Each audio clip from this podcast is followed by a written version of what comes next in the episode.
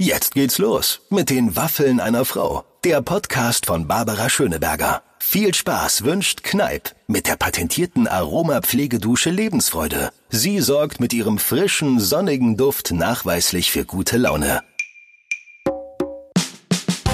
Mit den Waffeln einer Frau, ein Podcast von Barbaradio. Das Radio von Barbara Schöneberger. Liebe Freunde, herzlich willkommen. Das sind die Waffeln einer Frau und heute habe ich per Skype zugeschaltet in einer sehr stabilen, sehr dicken Leitung den wunderbaren Johannes Oerding. Und ich habe tatsächlich, lieber Clemens, mit Johannes geschafft, ein richtiges Gespräch zu führen, weil er zwischendurch, glaube ich auch, ich weiß nicht, ob es dir auch so ging, ein bisschen raus wollte aus dieser Ich-werde-befragt-und-antworte-Rolle, sondern er hat auch mich Sachen gefragt. Total. Also war wirklich ein schönes Gespräch zwischen euch beiden. Mir in Erinnerung geblieben, vielleicht, weil ich da eine Parallele zu ihm habe, vielleicht viele andere auch, ist, ich bin auch Landkind und er macht ja so einen Ausflug in seine Land-Teenager-Jugend sozusagen, ne? Also von mit viel Fahrradfahren, mit wann man nicht mal von den Eltern abgeholt werden möchte, weil man vielleicht 2 zu viel getrunken hat und so weiter. Kannte ich alles, die Scheunenfete und so weiter und so fort. Und wer aus der Stadt kommt, dem sollte das zu Herzen gehen. Das ist also eine schöne Erinnerung, finde ich, eine schöne Passage. Ohne jetzt zu tief ins Detail zu gehen, lieber Clemens, du als mein Podcast-Producer bist uns ja auch inzwischen ans Herz gewachsen. Du hast mir letztens von den Feten erzählt, wo ein Mädchen mit dir geküsst hat, um sich dann zu übergeben, um dann weiterhin mit dir küssen zu wollen. Und da hast du dankend abgelehnt. Ja, das war auf einer dieser legendären Scheunenfete. So, das also, erlebt man als Landjugendlicher. Als wäre Johannes Oerding neben dir gewesen und hätte neben dir gefeiert. Jetzt geht's los mit den Waffeln einer Frau, heute mit Johannes Oerding. Ladies and Gentlemen, aus seinem Spielezimmer zugeschaltet. Ihr sitzt aufrecht, kann ich nur sagen, obwohl es ist ja eigentlich nur Radio, aber das sagen wir ihm erst ganz am Ende des Interviews. Johannes Oerding! Dankeschön. Johannes Oerding! Wo bist du? Du hast mir gerade gesagt, du sitzt in deinem Spielezimmer. Da würde ich jetzt denken, da spielst du Uno, Mensch, ärger dich nicht und vielleicht Billard, wenn du richtig cool bist. Aber was ist es stattdessen für ein Spiel? Oder da macht man ganz andere Sachen. Was machst du in deinem Spielezimmer? Billard ist mir jetzt schon wieder zu männermäßig. Nee, das ist mein Spiele-Musikzimmer und hier sitzen wir sehr oft und schreiben Musik, machen Musik. Ich höre hier sehr viel Musik, aber es ist auch schon Uno gespielt worden tatsächlich. Aber es wurde auch schon Gin Tonic gespielt und viele andere lustige Spiele. Uno ist übrigens ein super Spiel, ich kann es nur empfehlen. Es gibt Uno auch mit so einer Kartenauswerfmaschine. Kennst du das? Da drückst du so drauf und dann, wenn du eine Karte ziehen sollst oder 2, drückst du 2-mal drauf und manchmal kommen dann 16 Karten raus. Der Spaß ist unendlich, sage ich dir. Okay, also das heißt, man sieht, das hast du wirklich gut gemacht, weil man kann nicht erahnen. Also als ich letztens mit Max Giesinger telefonierte, habe ich mehr gesehen von seinem Hintergrund, ehrlich gesagt. Ja, das ist ja wirklich auch ein Phänomen, was ich persönlich sehr furchtbar finde, wenn Leute die Einblicke in ihre Häuser und Wohnzimmer und dergleichen zulassen, weil ich finde, das nimmt so jegliche Form von Magie des Künstlers, wenn man dann im Hintergrund noch irgendwie, keine Ahnung, jemand die Wohnung fegt oder ja, wenn da noch einer fegt, sage ich dir, meistens siehst du ja hinten so eine vertrocknete Grünpflanze, die irgendwie zurückgelassen wurde und dann eben doch oft so eine ganz normale Einrichtung und ich will ja schon das Gefühl haben, der Popstar als solcher hat mindestens so ein Glasfenster bis zum Boden und guckt über die ganze Stadt. Also so wie das bei mir hier ist, das sieht man jetzt nicht, aber es ist tatsächlich... Nee, aber ich habe da mit Max auch, weil du ihn gerade erwähnt hast, schon drüber oft gesprochen. Der ist einfach ein ganz anderer Typ. Der setzt sich dann dahin und ist einfach in seinem Wohnzimmer. Und da stehen halt wirklich die Pflanzen. Jetzt hat er auch einen Kaktus und so. Und das ist einfach, ist nicht so, ist so mein Ding. Ich finde es ganz gut, wenn die Leute nicht wissen, wie ich hause, wie ich wohne und eben ein bisschen Mystik noch bleibt. Ich muss dir sagen, ich kann es so gut nachvollziehen und ich habe es auch schon öfter mit Leuten besprochen. Ich finde eben, dass du auch bei Schauspielern und so genau weißt, was haben die für Eheprobleme, sind die Kinder in der Pubertät und so. Ich kriege das dann auch nicht mehr rausgefiltert, wenn ich die in so einer Rolle sehe. Ja, stimmt. Das ist ein guter Vergleich. Das bleibt hängen und ich glaube, du machst ja auch gerade bei uns Leuten hier viel an der Einrichtung auch charakterlich fest. Das kann man ja auch ansehen. Und davor hast du Angst natürlich ein bisschen auch. Ja, ich möchte nicht, dass man sieht, dass ich ein sensibles Pflänzchen bin und eigentlich...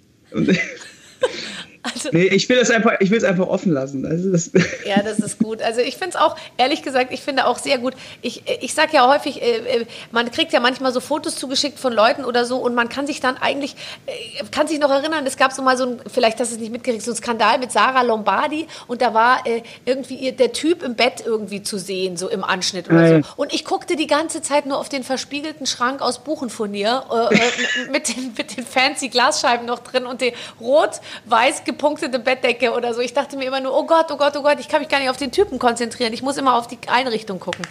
Also du machst alles richtig. Aber es ist so, guck mal, ich habe sehr viel Lob auch schon gekriegt für diese neutrale Einrichtung. Aber um einen Freund zu erwähnen, mit dem ich letztens Skype, er fragte mich, ob ich tatsächlich irgendwie seit 8 Wochen im Edelpuff hängen geblieben bin und da nicht mehr rauskomme, weil er hat doch gesagt, das wäre so alles so ein bisschen so aussehen wie im Edelpuff. Hätte ihm ein Freund von einem Freund erzählt, der mal da war. Ich muss auch sagen, ich war noch nicht in Edelpuffs, aber ich würde mir in Edelpuff ein bisschen... Weiß nicht. Mehr Gold, ne? Mehr Gold, mehr Rot auf jeden Fall, mehr Samt. Eins von deinen Kissen wäre geil. Also ich möchte mich dafür entschuldigen, das ist nicht meine, ich weiß nicht, hast du auch, zeig mal dein Kissen. Das ist ein grünes Kissen. Oh, ein grünes Kissen, ich weiß auch nicht, Ina, was ist hier los? Ich kriege diese goldenen Kissen hingelegt, ich glaube, die sollen meinem Gesicht so ein bisschen Glanz verleihen von hinten, verstehst du? Und auch zugleich so ein bisschen ablenken, ist ja auch wurscht. Also das heißt, du hast... nicht so wie Max oder viele andere Künstler, also Max Giesinger, aus deinem Wohnzimmer heraus ein Hauskonzert gegeben in letzter Zeit. Doch, tatsächlich haben wir das gemacht. Ich war ja mit dabei, als wir die ersten waren mit diesen Wir bleiben zu Hause Festivals, wo auch Max dabei war und auch viele andere. Ich merkte aber dann auch nach zwei Runden so, okay, das hat sich dann irgendwann auch... ausgespielt, der Traum ist vorbei sozusagen, weil es nutzt sich ja dann doch relativ schnell ab über diese digitalen Kanäle. Dann hat es mich jetzt vor einer Woche wieder geritten, weil ich so 6 Wochen Pause gemacht habe und dann habe ich mich einfach hingesetzt, von zu Hause aus 1 Stunde Songs alleine gespielt, sodass ich auch keine Rücksicht nehmen musste auf andere Künstler vor oder nach mir. Das war ganz gut. Du musstest dich nicht an die Dramaturgie des Abends halten tatsächlich. Und wo machst du das dann? Bei Instagram oder YouTube oder wo? Bei Instagram und dann für die Leute, die Älteren, die noch nicht bei Instagram sind, habe ich dann noch so, stelle ich meinen Rechner neben und dann bei Facebook und dann gucken da halt irgendwie dann 10.000, 12.000 Leute zu, was schon wirklich auch viele sind und das macht auch großen Spaß und zwischendurch brauche ich das dann einfach mal, weil es ist nicht dasselbe zu Hause, ich meine, ich spiele jeden Tag Gitarre und daddel hier am Klavier rum, aber ich brauch so ein bisschen diese Challenge, dass ich auch einen Song dann zu Ende spiele, weißt du, nicht einfach nur, kein Bock, nächster Song, es hört ja eh keiner zu. Und deshalb war das ganz gut, dass die Leute mich unter Druck gesetzt haben, indem sie einfach nur zugucken. Wann wird es wohl wieder so sein, dass du demnächst vor 12.000 Leuten spielst? Ich meine, keine Ahnung, ich habe jetzt mit ganz vielen schon über die Autokino-Konzerte gesprochen, die jetzt auf uns zukommen.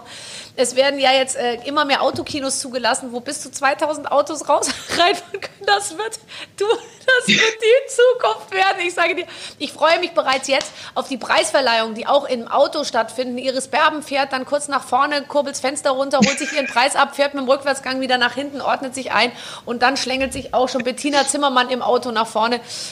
Es ist doch irgendwie alles so ein bisschen, ich weiß auch nicht genau, was man soll jetzt so von Dienstag auf Mittwoch soll sich die Welt komplett verändert haben. Ja. Also auch da habe ich mich Gott sei Dank relativ frühzeitig unter Druck gesetzt selber, indem ich ähnlich wie Helge Schneider sehr früh gesagt habe, ich möchte kein Autokinos machen und dementsprechend auch alle Anfragen abwiegeln konnte. Ich finde es okay, wenn das machen ja viele meiner Kollegen und Kolleginnen gerade, finde ich völlig in Ordnung, aber mein Herz konnte das nicht verkraften, so vor Autos zu singen und dann mit diesem Gehupe. Es gibt so schöne Autos, Johannes. Es gibt so schöne Autos. Ja, aber es gibt keine schönen Hupen. Das ist wirklich, das ist... Aber ja, du hast recht. Es wird dann nur gehupt, weil Klatschen und Schreien ist auch, man darf nicht das Fenster runterkurbeln und dann schreien, oder? Es ist zu nicht mal hupen dürfen, darf man in manchen Städten, weil der Umweltverein vor Ort dann gesagt hat, nee, ist nicht, hier brüten Fledermäuse.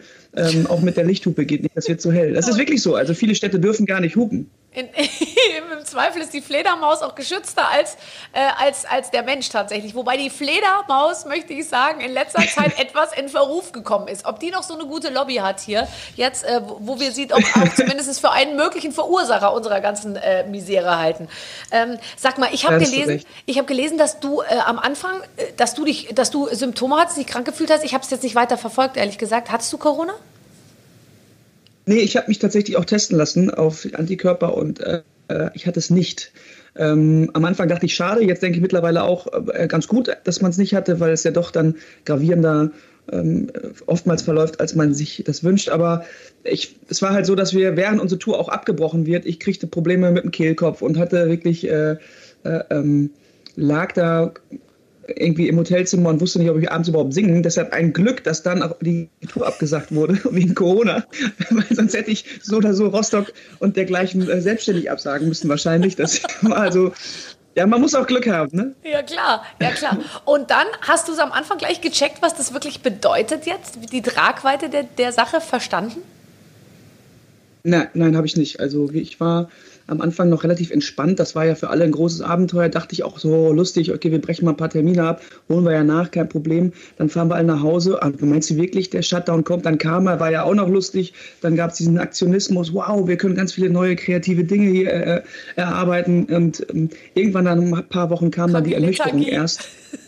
Ja. Genau, und dann die Besinnlichkeit, positiv ausgedrückt. Und da wird mir schon des Öfteren klar, oder werde ich auch traurig, muss ich sagen, dass es einfach nicht abzusehen ist, wann es weitergeht im Moment. Und das nervt natürlich. Wir verschieben hier tagtäglich Konzerte und Touren und wissen eigentlich schon, dass wir die nächste Verschiebung auch wieder verschieben müssen. Und das ist natürlich ein bisschen unfair vom Universum uns gegenüber. Ja, man kann niemand so richtig beschuldigen. Das ist immer doof, wie bei schlechtem Wetter. Das nervt am allermeisten.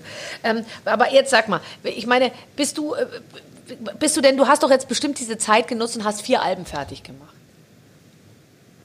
Nee, schön wäre es gewesen, aber ich hatte überhaupt keinen Bock, gerade zu schreiben, weil ich kam ja gerade aus einem Schreibeprozess und habe ein Album fertig gemacht, was gerade loslief und auch gut funktionierte. Und ich bin dann immer sehr froh, wenn so ein Album rauskommt, dass ich dann auch mal mindestens ein Jahr keinen Stift und Zettel oder einen Rechner in die Hand nehmen muss und Songs schreiben muss.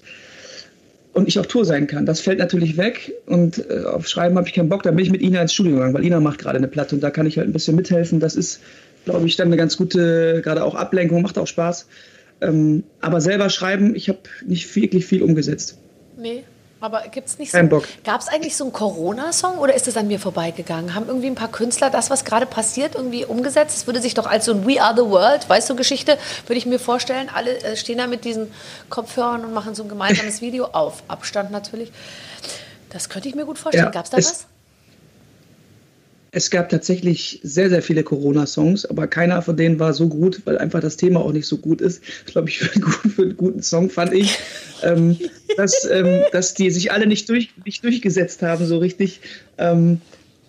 Ich habe tatsächlich auch versucht, dann doch ein paar Zeilen aufzuschreiben, aber ohne dass man wirklich gleich zu plakativ wird und irgendwie was von die Straßen sind leer wir bleiben zu Hause reinbringt. Und das ist mir leider... Das wurde mir zu inflationär, deshalb habe ich auch da einfach mal die Finger von gelassen. Vielleicht kommt das noch, ich kann mich ja auch nicht immer schützen vor meinen eigenen Gedanken, aber ich hoffe nicht. Nein, und auf das Thema Handdesinfektion und Mundschutz und so, es reibt sich ja auch nichts hin. Nichts. Keine schönen Worte. Sind einfach keine schönen Worte, gell? Nee, das stimmt. Ich habe letztens so lustig mit Ding geredet hier. Wie heißt der? Felix Jehn. Der war so lustig. Der hat ein Album gerade rausgebracht, was sich um das Thema Isolation und Einsamkeit dreht, weil er eben oft nach seinen Gigs so ganz alleine irgendwie im Hotel ist und dann irgendwie so ein ganzes Album geschrieben hat zum Thema Isolierung und Einsamkeit. Und das kam genau raus zu dem Zeitpunkt, als Corona losging. Und er meinte, alles, was in seinem Kopf war zum Thema Isolation, ist ja alles schon losgeworden. Und jetzt sitzt er zu Hause und ist völlig leer und weiß nicht, was er schreiben soll. Ich weiß ja wirklich gar nichts über dich, du, aber jetzt, ich frage einfach mal, hast du ein Haus am See oder ein Boot oder ein Ferrari? Weder noch. Also ich hab eine Wohnung in der Stadt, in der schönen Stadt Hamburg, die ich mir zurecht gemacht habe. Und habe kein Ferienhaus noch irgendwo draußen und so. Ich gebe zu, hin und wieder spielt man mit dem Gedanken, weil man ja doch auch Dorfjunge ist. Also, manchmal zieht es mich tatsächlich dahin, aber das immer noch für 3-4 Tage. Und da reicht wirklich mein Elternhaus auch für, sodass ich da immer noch hin kann. Und ich habe irgendwann mal die Rechnung aufgestellt, was kostet denn so ein Ferienhaus, wenn man das nach seinen Wünschen wirklich irgendwo hätte. Ich sag jetzt mal, das ist doch spießig. Pass auf, das darfst du nicht ausrechnen. Ich sag jetzt mal Malle. Ja. So, und dann habe ich ausgerechnet, aber wie oft kann ich denn für dieses ganze Geld, für ein Ferienhaus, in die schönsten Hotels weltweit, ungebunden, ohne auf den Rasen oder auf den Gärtner bezahlen zu müssen, machen. Und da hat leider die Bilanz. Und ich bin kein Typ, der was Eigenes braucht. Das ist wahrscheinlich der feine Unterschied. Ich brauche nichts Eigenes in dem Sinne. Aber du brauchst auch, ich sehe dich jetzt auch nicht auf den Malediven da am Buffet stehen irgendwie, oder? In so einem Schickimicki-Hotel. Ich meinte Mallorca. Ach so, Mallorca. Okay, aber die schönsten Hotels dieser Welt. Ich weiß nicht, ich sehe dich da irgendwo nicht. Secret Escapes. Ja, nein, ich sehe das nicht, Johannes. Ich sehe es nicht. Du bist nicht der Secret Escape-Typ. Nee, ich bin Typ Stadtwohnung, habe ich das Gefühl. Und wenn ich mal rausfahre, dann ist es eher so ab zurück aufs Dorf oder aber irgendwie an die Nordsee, St. Peter-Ording, wie wir so schön sagen. Das ist mein Ding. Was machst du als erstes, wenn du ins Haus deiner Eltern gehst? Also jeder hat ja sowas, was man verfällt ja sofort wieder in alte Muster. Was machst du als erstes? Ich schmier mir tatsächlich ein Brot mit Fleischsalat. Ja, und weil es eben den Fleischsalat nur bei den Eltern gibt. Meine Eltern haben Sachen im Kühlschrank, die würde ich bei mir nie kaufen. Und wenn ich sie bei meinen Eltern sehe, dann ist es einfach wie das goldenste Gold der Erde, was da ist. Diese Art von Salami Graubrot. Und so. Ja. Ja, weil die holen ja noch den Fleischsalat auch bei so einem Metzger um die Ecke. Bei Metzger Bürskin irgendwie in Sonsbeck werden dann immer 4 so eine Galoschen mit Fleischsalat geholt und der ist einfach, das ist ja mehr Mayonnaise als Wurst, ja, so sozusagen. So soll es sein. Aber großartig. Das kann ich auch immer essen und das isst man auch morgens, mittags, abends esse ich das da. Ich weiß auch nicht warum. Und meine Eltern haben zum Fleischsalat, weil die haben eben auch Fleischsalat und was die auch manchmal, und die haben auch Leberwurst, also lauter Dinge, die ich nie im Leben kaufen würde. Aber wenn sie da, und dann trinke ich zum Beispiel auch, da steht dann manchmal eine kleine Flasche Cola. Dann trinke ich Cola zur Leberwurst und dann habe ich fast so innere sowas habe ich dann. Und ich gehe auch sofort, genau wie du, ich gehe als erstes an den Kühlschrank und mache den einfach so auf und dann und auch so dieser Süßigkeitenschrank. Ich gehe immer in den Süßigkeitenschrank, gucke da nur so rein. Ich nehme da auf gar nichts raus. Aber und bei meinen Eltern schlafe ich auch immer auf dem Sofa. Ich würde niemals irgendwo schlafen und auch nicht zu Hause. Aber bei meinen Eltern lege ich mich gleich aufs Sofa, weil ich da wahrscheinlich der einzige Ort der Welt, wo ich so eine innere Entspannung habe, dass ich mir denke, meine Mutter räumt einen Geschirrspüler aus, mein Vater schläft auch, dann kann ich mir jetzt auch hinlegen. Ja, es ist auffällig, was man alles für andere Dinge dort tut. Ich zum Beispiel biete mich freiwillig für Arbeiten an. Also wenn irgendwie es heißt, so irgendwie im Garten muss was gemacht werden oder so, dann ich so, ich mähe den Rasen. Also das würde mir natürlich anderswo nie passieren. Nein. Aber man möchte auch seinen Eltern, ich möchte immer so, habe ich das Gefühl, meinen Eltern suggerieren, ich bin doch der Gleiche. Ich bin auf dem Boden geblieben. Ihr habt einen guten Sohn erzogen. Komm hier. Ist doch egal, wie ich aussehe. Hier, gib mir die Gummistiefel ab in den Garten. Los geht's. Aber hast du das als 16-Jähriger auch gemacht? Weil bei mir war es so, wenn meine Mutter mich gebeten hat, den Müll rauszubringen, dann hing das über mir wie eine schwarze Glocke. Es hat mein Leben verdüstert. Und dabei ist es in unserem Haus, sage ich mal so, dass man, wenn man den Arm ganz doll ausstreckt, kommt man schon ans Tonnenhäuschen dran. Man hätte gar nicht das Haus verlassen müssen, ja. Und ich habe nichts mitgeholfen. Nichts. Es tut mir im Nachhinein so leid. Du hast doch früher nicht den Rasen gemäht, oder? Auch nur sehr widerwillig, aber es ist tatsächlich, wie du sagst, das waren einfach so Kleinigkeiten früher, wo man keinen Bock drauf hat, wo unendliche Diskussionen entstanden sind, wie mach doch mal dies, mach doch mal das, morgen musst du mal den Anhänger mit Papa holen und da so ein Gestänge aufbauen, wo man überhaupt keinen Bock drauf hatte. Und das wären eigentlich 20 Minuten gewesen, aber diese Zeit hatte man nicht, da musste gepennt werden oder irgendwie da musste Mittagsschlaf gemacht werden. Man war auch immer so müde, finde ich. Man war immer so wahnsinnig müde. Ich habe einfach auch ganz große Teile meiner Jugend schlichtweg verschlafen. Ja, das stimmt. Da gebe ich dir recht. Habe ich auch. Hast du bist ja, glaube ich, mit 4 Geschwistern aufgewachsen. Hattest du ein eigenes Zimmer, wo du bestimmen durftest, was da alles gemacht wird? Wir kriegten alle so unser eigenes Zimmer mit, ich würde es schätzen sagen, ab 10 oder so, ab 9 oder 10. Davor war man immer mit irgendeinem zusammen, erst mit dem älteren Bruder, dann mit der kleinen Schwester.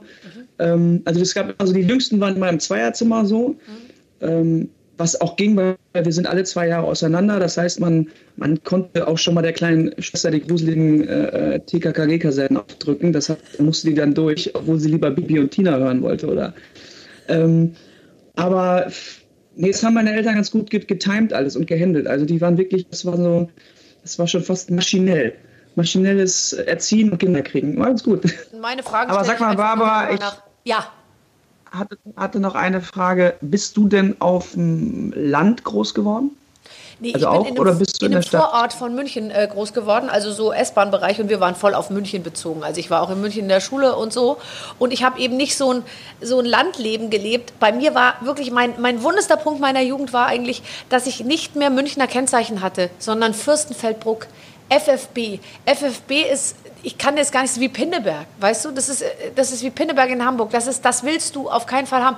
Und zum Beispiel so kleine Sachen, dass du zum Beispiel, der S-Bahn-Kreis ging bis Lochhausen, da war es noch cool, das war noch München, und wir waren dann Gröbenzell eine Station weiter. Und diese Station, die hat es ausgemacht zwischen einfach nicht cool und total cool. Und ich war eben nicht mehr so cool. Ich war auch eben S-Bahn-Bereich, das hat mich weiterhin geschmerzt. Ich wollte im U-Bahn-Bereich wohnen. U-Bahn war halt, weißt du, Stadt, und ich war halt so Vorort. Aber alles schön eigentlich so, ja. Und S-Bahn fahren war für mich immer so ein Event, habe ich alle getroffen. Das hat mir gut gefallen. Bist du mit der S-Bahn? Nee, du bist ja total auf dem Land. Oder du bist wahrscheinlich mit dem Radl in die Schule gefahren. Mit dem Bus. Es fuhr einmal die Stunde ein Bus, die 36 und die 36. Aber die 36 so ist die Bus, oder was? Die Bus 36. Der Bus. Ja, aber du der sagst Bus, die 36? Die Nummer 36, die Nummer 36 okay. sozusagen, genau. Okay. Die 36, das hieß dann immer die Nummer 36. Mhm. Genau, fuhr man halt 12 Minuten morgens dahin. Man hätte auch mit dem Fahrrad fahren können, aber wir haben ja gerade darüber gesprochen, wie ambitioniert und man als Jugendlicher ist, was es heißt, Fahrrad zu fahren. Vor allem, dass man heute, kann ich dir nur sagen, als Mutter die ganze Zeit die Kinder bei jedem Wetter aufs Fahrrad quatschen will. Man wäre im Leben nicht auf die Idee gekommen, mit dem Fahrrad zu fahren früher. Und dann jetzt immer so mit den eigenen Kindern, jetzt fahrt doch mal ein bisschen Regen, ihr seid doch nicht aus Zucker und so, sag ich immer. Und die gucken mich dann immer so an, so, nein, du fährst uns natürlich mit dem Auto. Ja. Also ich glaube, es ging dann erst wieder los, dass man gerne Fahrrad fuhr, was heißt gerne in Anführungsstrichen, als man dann so Partys fuhr und nicht wollte, dass seine Eltern einen abholen nachher mit dem Auto, weil man halt, dann ging es los, dass man zu betrunken war. Also das war die Zeit, da wollte man nicht, dass die Eltern sehen, also das kam mir zumindest so vor. Dann sind wir immer mit Kolonnen, wirklich mit 20 Leuten irgendwie ins nächste Dorf gefahren, zur Scheunenfete so, also, oder zum Tanz in den Mai oder Vor-Abi-Fete. Und dann zurück mit den Fahrrädern. Und da hat es einem nichts ausgemacht, wenn man auch mal irgendwie so eine Stunde unterwegs war. Gar nicht, im Gegenteil. Das war so lustig. Mit anderen Leuten Fahrrad zu fahren, ist für mich fast die schönste Erinnerung überhaupt. Und sich dann auch ein bisschen fallen zu lassen mit dem einen Mädchen, was man so mochte. Und dann vielleicht doch so mal einmal so ein bisschen... Und dann, wusstest du, was zu sagen und zu tun ist? Also ich meine, es war ja früher so, ich lese immer so süße Bücher, immer aus Sicht eines Kindes. Und das sind dann oft so Schilderungen von so lustigen 10-Jährigen oder so, und die dann in die Pubertät kommen und überhaupt nicht wissen, wie sie auf Mädchen reagieren sollen. Warst du relativ versiert, was das Thema angeht, oder standst du komplett auf dem Schlauch und hast eigentlich mit 25 das erste Mal gesagt, jetzt verstehe ich, wo es lang geht? Nee, ich glaube, ich war schon eher das Verbindungsglied von unserer Jungsgruppe, sage ich mal, zu den Mädchengruppen. Wir haben heute einige Vorlagen, die ich hier gebe. Ja, schlechte Hupen gibt es nicht. Nee, aber da ich natürlich mit Schwestern aufgewachsen bin und mein Vater, muss ich auch im Nachhinein sagen, auch sehr großen Wert darauf gelegt hat, dass man Frauen vernünftig behandelt und auch uns irgendwie auch beigebracht hat, wie man mit Mädchen auch umgeht oder überhaupt mit Menschen, konnte ich das ganz gut im Allgemeinen schnell mit Menschen auch einzulassen und auch Gespräche, auch oberflächliche Gespräche, bis heute natürlich. Und heute ist es sogar noch viel wichtiger. Heute kann ich richtig, richtig gut Smalltalken. Ja, ich auch. Oh Gott. Ja. Und ich kann praktisch meine Seele verlässt meinen Körper, während ich mit jemandem spreche. Und ich gebe dem aber das Gefühl, ich bin so bei ihm. Und ich merke das, und ich weiß genau, was du meinst, so. Und währenddessen geht so meine Seele so raus. Aber ich finde, das ist auch okay. Ich finde, das kann man ruhig auch können. Dafür muss man sich nicht schlecht fühlen. Ist ganz gut, dass du mir das erzählst, während wir gerade einen Podcast machen. Ich gehe gerade schon wieder meinen Kühlschrank durch und denke mir, der Camembert ist sicher nicht mehr essbar. Da sollte ich gleich neuen kaufen. Nein, überhaupt nicht. Aber wenn wir über Mädels reden, gab es irgendjemanden, man hat ja für jemanden so geschwärmt früher. Ich wollte mit Morten Hacke zusammen sein, Sänger von AHA. Mhm. Den habe ich dann später getroffen. Da wollte er eine Wimperntusche von mir ausleihen, muss ich sagen. Das hat seinen Sexappeal ein bisschen gemindert. Ja? Wen fandst du gut? Ich muss ganz kurz durch. Ich mochte Sandra Bullock immer ganz gerne. Oh, alle Jungs mochten Sandra Bullock. Dann mochtest du auch Katharina Witt. Nee, die mochte ich nicht. Weil sowieso, findest du, dass die so ähnlicher Typ ist? Nee, Sandra Bullock, die war hart im Nehmen, hatte schöne Augen, hat immer eine gute Rolle gespielt. Und konnte gut Bus fahren, konnte super Bus fahren. Richtig, das ist eine super Busfahrerin. Ich habe mir mal vorgestellt, dass die 36 fährt, morgens früh. Deshalb saß ich immer vorne beim Fahrrad. Aber die Realität war far beyond, kann ich mir vorstellen, oder? Ja, das doch, da saß irgendwie der dicke Herr Teslaff da vorne irgendwie. Ja. Ja, Sandra Bullock und ansonsten, ja, das blockt manchmal jetzt im Erwachsenenalter so ein bisschen auf. Ach ja, stimmt, die gab es ja auch noch so seinerzeit. Ja. Das war natürlich die komplette Baywatch-Riege, die mochte man einfach nur. Also aber bitte sag mir nicht, dass du das ist so, das, nein. Nicht Pamela Anderson. Also nein, nicht Pamela Anderson. Ich mochte eher immer David Hasselhoff. Ich weiß noch nicht mal, wie sie hieß. So eine kleine Blonde. Die war auch eher... Nein, nicht die Pamela Anderson. Mann. Pamela Anderson, nee, das wirklich nicht. Die fand ich nie gut. Nein. Ich weiß aber nicht, wie die kleine Blonde von Baywatch hieß. Egal. Wir finden es raus. Ich weiß, was du meinst. Es ist schon hast du so eine Ahnung, ich weiß noch immer so, wie dieses Gefühl war, wenn man so als 15-Jähriger so einen leichten Vorgeschmack davon gekriegt hat, wie das Leben so ist. Es gab so Momente, wo man so Kinofilme gesehen hat und kannst du dich noch erinnern, wo du so plötzlich gecheckt hast, ja, so wird's und es wird super. Meinst du, weil das dann im Kinofilm lief oder weil du das erlebt hast, während du es im Kino saßt? So? Nee, weil du plötzlich so ein Gefühl dafür gekriegt hast, was alles möglich ist. Plötzlich eröffnet sich ja jede Woche so eine neue Welt durch irgendwelche neuen Erfahrungen und dann merkst du, also so zum Beispiel allein das erste Mal in Ferien fahren mit seinem Freund oder Autofahren oder dann versteht man plötzlich, was es heißt, so ein erwachsenes Leben zu führen. Das war bei uns ganz klar auf dem Dorf das Ticket zur Freiheit, wenn der Erste im Freundeskreis einen Führerschein hatte. Mhm. Da hatten wir nichts anderes gemacht, als den ganzen Tag nur Kontrollfahrten im Dorf. Also wir sind wirklich, man fuhr einfach nur stumpf mit dem Auto rum. Dann ich habe sehr früh angefangen zu rauchen. Ich habe das schon mit 14 geraucht und so. Und dann fuhr man einfach nur rum, hat den ganzen Tag geraucht. Irgendwelche geklauten Kippen vom Vater. Das war auf jeden Fall ein Gamechanger, muss man ganz klar sagen. Und jetzt, wo du es gerade sagst, als man die Erlaubnis hatte, sage ich mal, die ersten Urlaubsfahrten zu machen, ohne... Erwachsene und ohne Lehrer. Sprich so die erste Lorette Mar, Rimini, so Landessportbundfahrten oder mit der Jugendreisen. Also das war natürlich, da sehne ich mich heute richtig nach. Also das ist wirklich etwas, was ich vermisse. Ich kriege richtig gerade einen innerlichen Schmerz, weil ich dies so geliebt habe, diese mit 30 Leuten, wir fahren nach Cala Ratjada in 1-Sterne-Ibis-Budget-Hotel. Aber es ist egal, weil es ist klar, dass wir 14 Tage lang nur Dosenbier trinken und die Zeit unseres Lebens haben wir. Und es wird auch nicht besser danach. Hast du Sachen aufgehoben? Ich habe ja kistenweise Briefe und ich habe lustigerweise auch Tagebuch geschrieben. Ich habe alles ziemlich genau aufgeschrieben. Ich habe auch verfügt in einer Art schriftlichem Ding, dass das sofort verbrannt wird, wenn ich sterbe und das niemand jemals liest, weil es würde posthum sozusagen den Eindruck, den man von mir hat, auf jeden Fall schmälern, würde ich sagen, wenn man das alles liest. Hast du viel aufgehoben und kruschelst du manchmal in den Kisten? Ich bin kein guter Aufheber, aber ich habe Gott sei Dank Freunde, die das machen und die haben mir kürzlich zum Geburtstag wirklich die ganze Kiste mit so einem Stapel Fotos von diesen Reisen geschickt.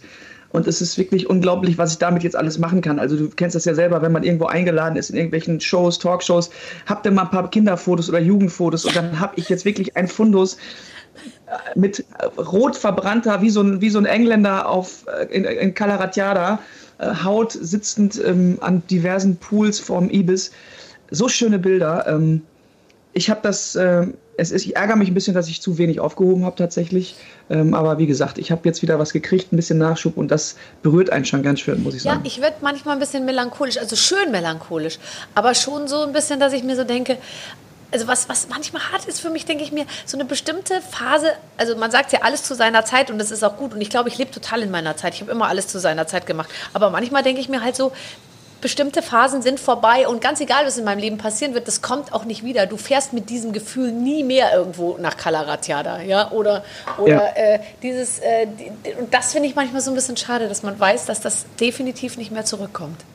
Und das ist, finde ich auch, da hast du gerade schön Erwachsenwerden umschrieben, dass man irgendwann es lernt, diese Dinge zu verstehen und auch zu verstehen, dass es nicht zurückkommt. Das nervt so am Erwachsenwerden, finde ich. Ja. Genauso wie es am Erwachsenwerden nervt, dass man irgendwann sieht, dass es böse Menschen gibt, so richtig böse Menschen und da draußen und auch im Umfeld und so. Das hast du als Kind ja nicht, da ist dir das egal. Also da läufst du einfach durch die Gegend. Aber irgendwann merkst du dann, okay, irgendwie die Welt ist auch nicht immer ganz so lieb und nett wie bei uns zu Hause auf dem Dorf an der Damastraße. Oh, jetzt habe ich es gesagt. Okay, egal, wir piep. Ich ehrlich gesagt merke es bis heute oft nicht, dass Leute nichts Gutes im Schilde führen. Ich habe so eine sehr nette Managerin, die manchmal, ich sage es vorsichtig, mal dazu neigt zu denken, dass Leute eher was Böses im Schilde führen. Und die hört schon so Flöhhusten. Und ich sage dann immer so, wenn dann Leute ins Zimmer kommen und dann wieder rausgehen aus der Garderobe, dann sage ich so, die sind so nett. Und das freut mich so und die sind so süß. Und dann sagt die immer, die sind gar nicht nett. Die wollen dich feuern. Die wollen nicht mehr, dass du hier nochmal mit dabei bist. Und so, weißt du, ich krieg das alles überhaupt nicht mit. Ich gehe immer nur so, oh, danke. Aber ciao. Das ist doch auch eine schöne Art und Weise, durchs Leben zu gehen. Aber das finde ich, habe ich letztens auch mal drüber nachgedacht. Eigentlich, wenn ich ein gutes Leben haben will, müsste ich nur Songs schreiben, die auf Platte bringen, die Platte rausbringen, dann auf Tour gehen, im besten Falle Applaus kriegen und die Leute rufen Zugabe und direkt von der Bühne wieder nach Hause fahren. Ja. Und nichts lesen, nichts machen, dann habe ich ein super Leben eigentlich. Das könnte ein Plan sein. Nicht den Fernseher anmachen, nicht raus auf die Straße gehen, immer nur auf Tour sein und Applaus, Applaus, Applaus und wieder runter. Aber was machst du denn dann mit dem ganzen Geld? Dieses ganze viele Geld? Das ist eine gute Frage. Das ist eine gute Frage. In grüne Kissen investieren, in Sofas, in Eierschallkartons, mit denen du deine Wände auskleidest, wie ich sehe. Wo geht die ganze Kohle hin, Johannes? Wo meine Kohle hingeht? Ja. Tatsächlich, ich bin Impulskauf. Dann kann es schon mal sein, dass ich irgendwo stehe und sage, ach, das ist aber ein schönes Klavier. Das hätte ich gerne. Und dann 2 Tage später habe ich das dann da stehen. Also das ist bei mir so, ich investiere das eigentlich in Musik sehr oft, also in Instrumente, weil ich doch gemerkt habe mit der Zeit, am Ende kommt es nicht nur darauf an, dass du eine gute Stimme hast, sondern einfach auch einen guten Song schreibst und Lust hast, einen guten Song zu schreiben. Und das passiert bei mir immer, wenn ich ein neues Instrument habe, was mich irgendwie inspiriert. Also eine neue Gitarre, die irgendwie anders klingt als die andere. Das ist jetzt so ein bisschen Musikergelaber, aber das macht bei mir auf jeden Fall tatsächlich was. Deshalb gebe ich gerne Geld aus für Gitarren, Klavier und so weiter und all das, was dazu gehört. Das ist gut. Und wenn du ein bisschen älter bist und du dann sozusagen noch mehr in die Annalen des Musikgeschäfts eingegangen bist, dann werden wir jedes Jahr so bei Ein Herz für Kinder eine Gitarre von dir für 1 Million versteigern. Eine Gitarre von Johannes Oerding, ich werde verrückt und so. Und dann gibt es immer von dir, weißt du, oder nur eine Seite. Reicht ja auch schon, eine Seite. Ja, und dann ist es nachher so wie bei Hans Siegel, der sich selbst versteigern wollte und keiner will ihn haben, mit ihm im Skiurlaub fahren. Das sehe ich doch schon kommen. Ja, weil es einfach ein bisschen anders ist. Es war kein Fan-Treffen des Bergdoktors, sondern es war natürlich die Veranstaltung Ein Herz für Kinder, wo sehr viel Prominenz anwesend ist, die aber da selbstverständlich nur ihr Kleid auf dem roten Teppich zeigen wollen und auf gar keinen Fall selbst zur Kasse gebeten werden möchten und schon gar nicht mit 30.000 Euro. Das heißt, wenn einer fragt, wer will es ersteigern, haben sich alle wie in der Schule, wenn gefragt wird, wer möchte Elternbeirat sein, da kruscheln auch immer alle so unterm Tisch in der Tasche und ducken sich weg. Ja, hast du recht. Ja, das ist sehr schön. So, pass auf, ich habe ein Spiel, so sieht es aus. Ich kriege immer von meiner Redaktion etwas ausgedruckt, liebevoll in einem Umschlag und ich weiß nicht, worum es geht und ich lese dir jetzt mal vorne, das werden wir zusammen spielen. Wir fangen alle mal klein an, auch ihr. Ja. Johannes hat sich früher beim Schlachter Geld dazu verdient, Barbara hat ernsthaft Knöpfe verkauft. Deshalb spielen wir heute, was wäre ich, wenn ich nicht berühmt wäre? Barbara wird gleich Prominamen nennen. Eure Aufgabe ist es zu erraten, mit welchem Job sich der Prominente früher das Geld aufgebessert hätte. Ach, das ist ja ein tolles bisschen intellektuellen Spiel, sag mal. Hast du gecheckt, hast verstanden? Ja, kriegen wir denn Hinweise zu den Prominenten noch? Nein, ne? Also nee, einfach nur fantasievoll sagen, was abgeht. Genau, was also ich sage dir jetzt einfach einen Namen und wir sagen, was der hätte früher werden können. So, jetzt warte mal, oh Gott, wir müssen niemand rausfinden. Aber eine Frage habe ich. Ja?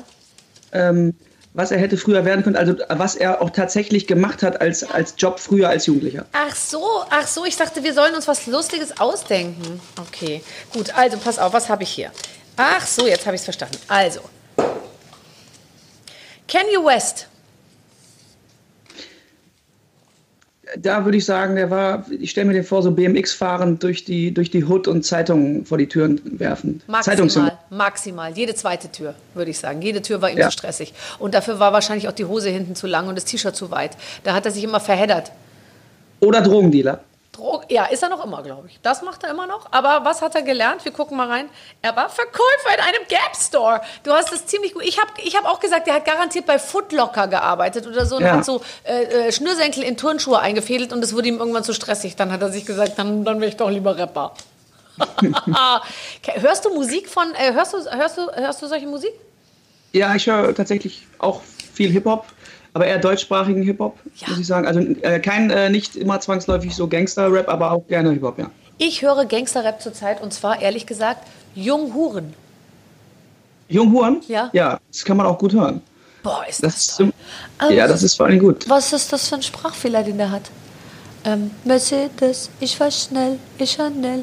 Der redet so, es ist so eine Mischung aus komplett den Logopäden nicht zur rechten Zeit aufgesucht und irgendwie einfach wahnsinnig cool sein.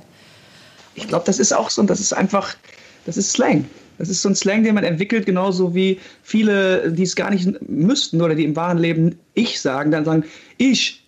Aber was ist das, Johannes? Sag mir bitte, ich habe Kinder, ich habe Angst, sie sprechen so. Warum? Ist Umgang. Deine Kinder soll man nicht so oft irgendwie vor der Esso oder vor der Shisha-Bar rumhängen. So, Mariah Carey. Oh.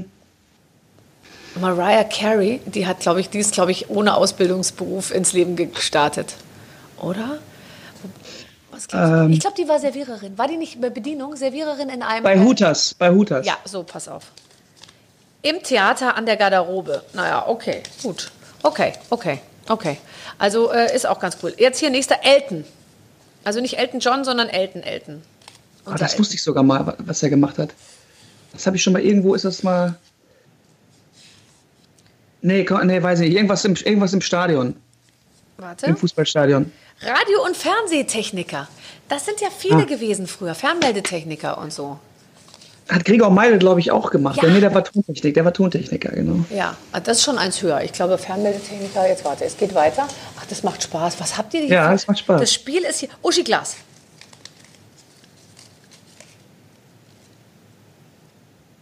Das muss irgendwie... Bäckerei. Fachverkäuferin. Sekretärin und Buchhalterin. Sehr gut. Okay. Dann Niki Lauda.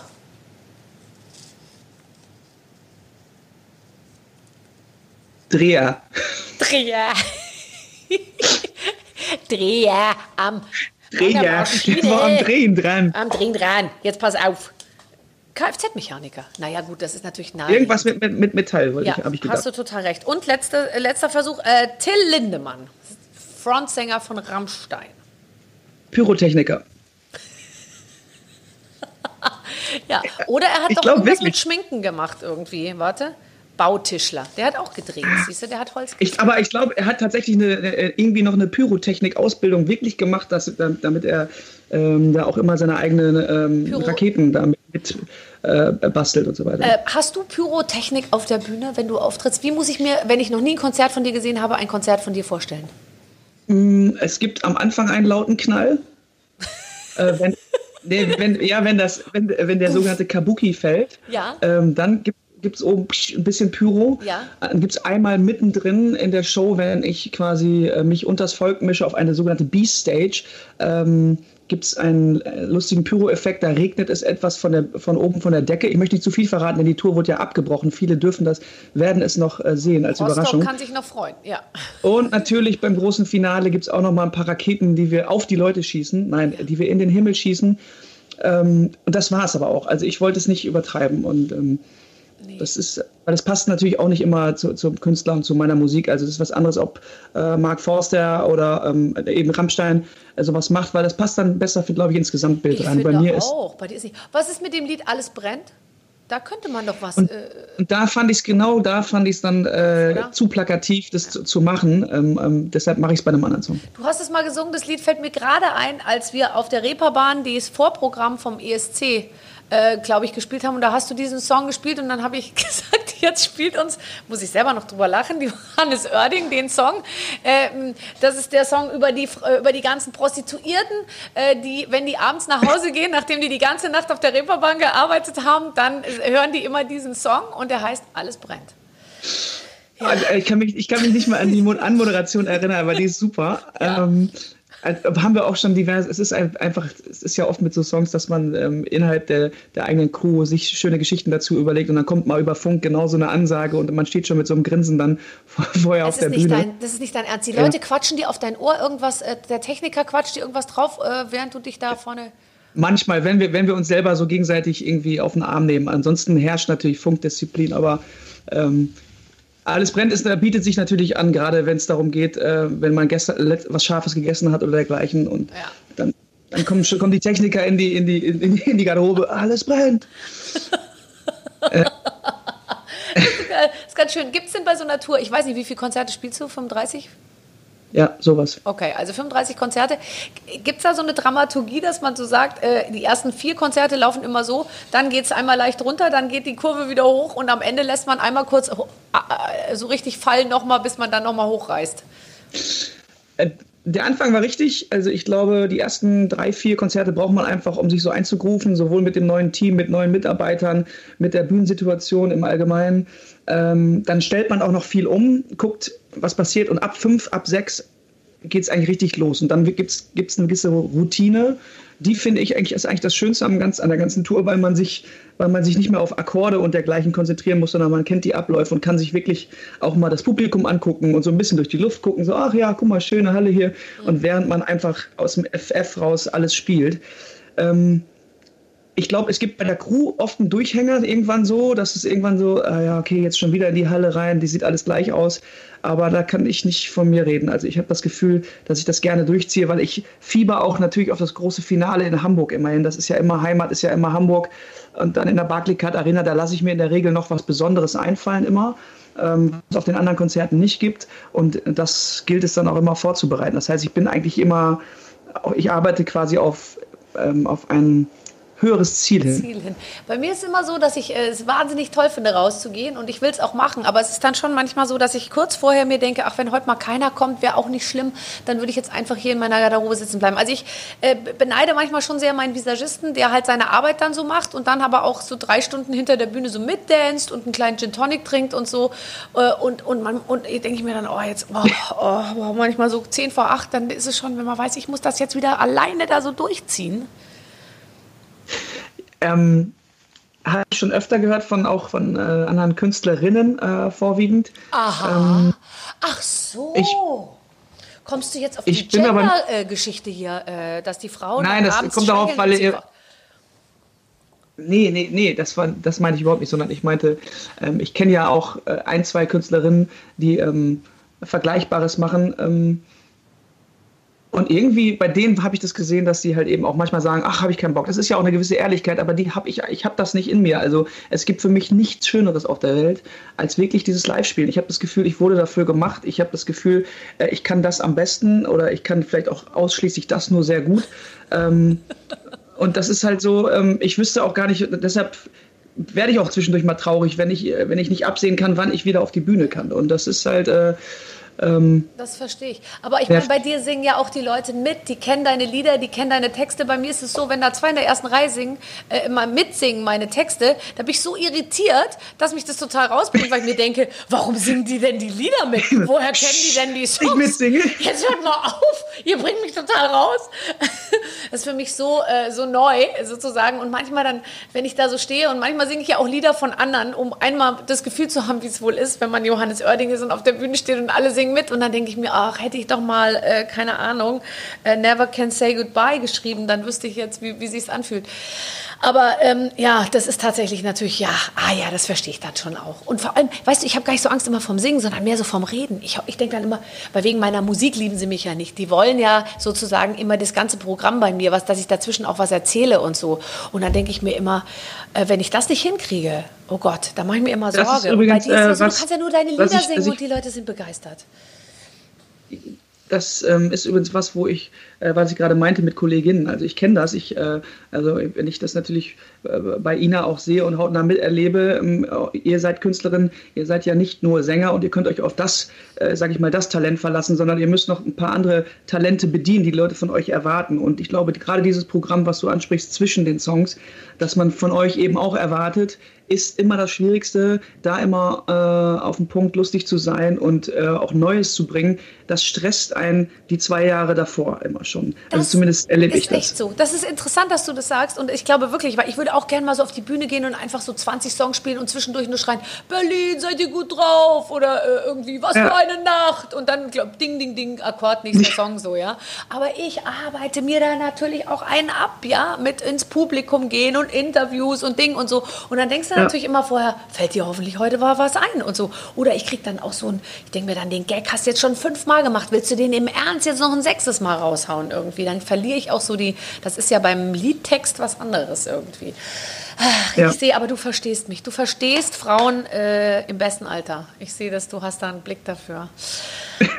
Sag mal, und jetzt, was machen wir jetzt? Ist jetzt zu Ende unser Gespräch. Ich finde es so schön mit dir. Ja, irgendwie ein schönes Ding, finde ich auch. Schönes Ding. Hast du eine Ausbildung eigentlich gemacht? Ja. Du hast ja studiert, richtig.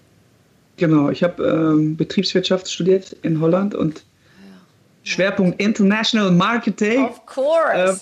Klingt wichtiger, als es ist, und ich will auch damit verschont werden. Also ich bin ganz froh, dass ich es mir heute leisten kann, Menschen zu haben, die sich um Zahlen kümmern. Weil ich habe eigentlich da nie Bock drauf gehabt. Ich bin da reingegangen, um wirklich dann doch diese Beruhigungspille für meine Eltern zu haben. Der Junge muss was Vernünftiges machen. Aber ich habe ja in Holland studiert und habe auch gerne in Holland studiert, weil die Zeit war auch sehr lustig da. Man liebt Holland seitdem, und das ist natürlich schön. Das verstehe ich, und ich glaube, es ist auch immer ein Unterschied. Ich glaube, viele Moderatoren oder so, die Leute, die das machen, was ich mache, die sind so reingerutscht ins Geschäft, und wenn du Musiker bist, dann willst du das auch machen. Also ich meine, eigentlich bist du nie abgerückt von deinem Plan A. Du hast da dein Studium gemacht und warst schlau genug, das auch abzuschließen. Jeder andere hätte vielleicht am 3. Semester schon aufgehört, aber das ist dann eben wirklich so, dass als Musiker willst du es einfach wissen. Ich glaube, dass man nicht halbherzig Musiker sein kann. Das geht eben nicht. Das stimmt. Hast du denn eine Ausbildung? Ich habe Soziologie halbherzig studiert und bin dann halbherzig Moderatorin geworden. Und erst nach 10 Jahren habe ich mir gedacht, okay, ich glaube, das mache ich jetzt eher mal eine Weile. Und dann wird auch alles gut. Aber ich bin in alles im Prinzip reingestolpert und dachte mir aber immer, geht schon, Hauptsache unabhängig. Also mir war es einfach nur wichtig, unabhängig zu sein. Hast du das Gefühl, weil du hast vorhin gesagt, dass alles zur richtigen Zeit passiert ist, deiner Meinung nach, hast du das Gefühl, dass du eigentlich auch hättest das Studium gar nicht beginnen müssen, oder war das ein wichtiger Baustein, um irgendwo reinzuschlittern? Total. Also ich wollte ich studieren, weil ich wollte mal Studentin sein und wissen, wie das ist, wenn man so lang ausschlafen kann und nichts auf dem Programm. Dann hättest du auch Musiker werden können. Nee, also ich fand schon das Gefühl, Student zu sein, ganz, ganz toll. Und ich war auch lang Studentin, ich war auch eine gute Studentin, aber trotzdem ist mir dieses ganze Sujet über die gesamte Zeit komplett fremd geblieben. Ich habe Soziologie studiert und ich habe bis zum Schluss meines Studiums nicht ganz verstanden, was das alles soll. Also es war ganz nett und diese Bücher und so, aber ich dachte mir immer, wo soll das hinführen? Also es war mir völlig klar, dass ich was komplett Kommerzielles machen muss, um da mal ein bisschen Drive in die Sache reinzukriegen und so. Aber ich hatte keinen Plan, und ich habe es auch heute ehrlich gesagt noch nicht. Also ich habe Termine, aber einen Plan habe ich. Ich habe keinen Plan, und das finde ich eigentlich ganz gut. Aber es ist schon auch beeindruckend zu sehen, wie viele Termine du hast und wahrnimmst, das wirklich in Vorbereitung. Ich stelle mir immer die Vorbereitung dahinter vor. Wenn ich in so eine Sendung gehen würde oder mit moderieren soll oder einfach nur kurz auf die Bühne soll und ein paar Fragen beantworten, bereite ich mich halt schon auch sehr akribisch vor. Aber da bist du auch anders als ich. Ich bereite gar nichts vor. Ich gehe in ein Interview rein, ich gehe in die NDR-Talkshow rein, und ich kenne die Leute und ich versuche, ein gutes Gespräch zu führen, aber es ist jetzt nicht so, dass ich da knietief in der Materie stecke, weil das würde mich natürlich auch wahnsinnig machen. Das würde viel zu viel Zeit, ich will ja morgens noch im Garten, weißt du, da rumwurschteln irgendwie. Also insofern ist doch auch gut, dass du auf der Bühne stehst und ich das so mache, und dann ab und zu treffen wir uns. Ja. Johannes, it was a pleasure. Ganz meinerseits. Wirklich? Auf jeden Fall. Ganz toll. Und es war das erste Mal, wir haben ein richtiges Gespräch geführt, ne? Du hast jetzt... Ja. Ach, toll. Es stimmt, was die Leute über dich sagen. Tschüss. Tschüss. Ich wünsche dir alles Gute. Ich dir auch. Tschüss, mach's gut. Ciao, ciao. Vielen Dank. Ciao. Was für ein netter Mann, kann man tatsächlich sagen. Inspirierend und ja, wahnsinnig interessiert und ernst. Weißt du, was mir aufgefallen ist, Clemens? Ich finde, der ist wirklich ernsthaft und trotzdem nicht spaßbefreit. Ja, das ist einfach, also auch jemand, der ja auch zwischendurch sagt, ihr unterhaltet euch ja auch darüber, was man sonst noch hätte so werden können. Und er sagt, eigentlich konnte ich auch nur Musiker werden, weil das ist das Einzige, was ich irgendwie gut kann. Ich fühle mich auf dieser Bühne sauwohl.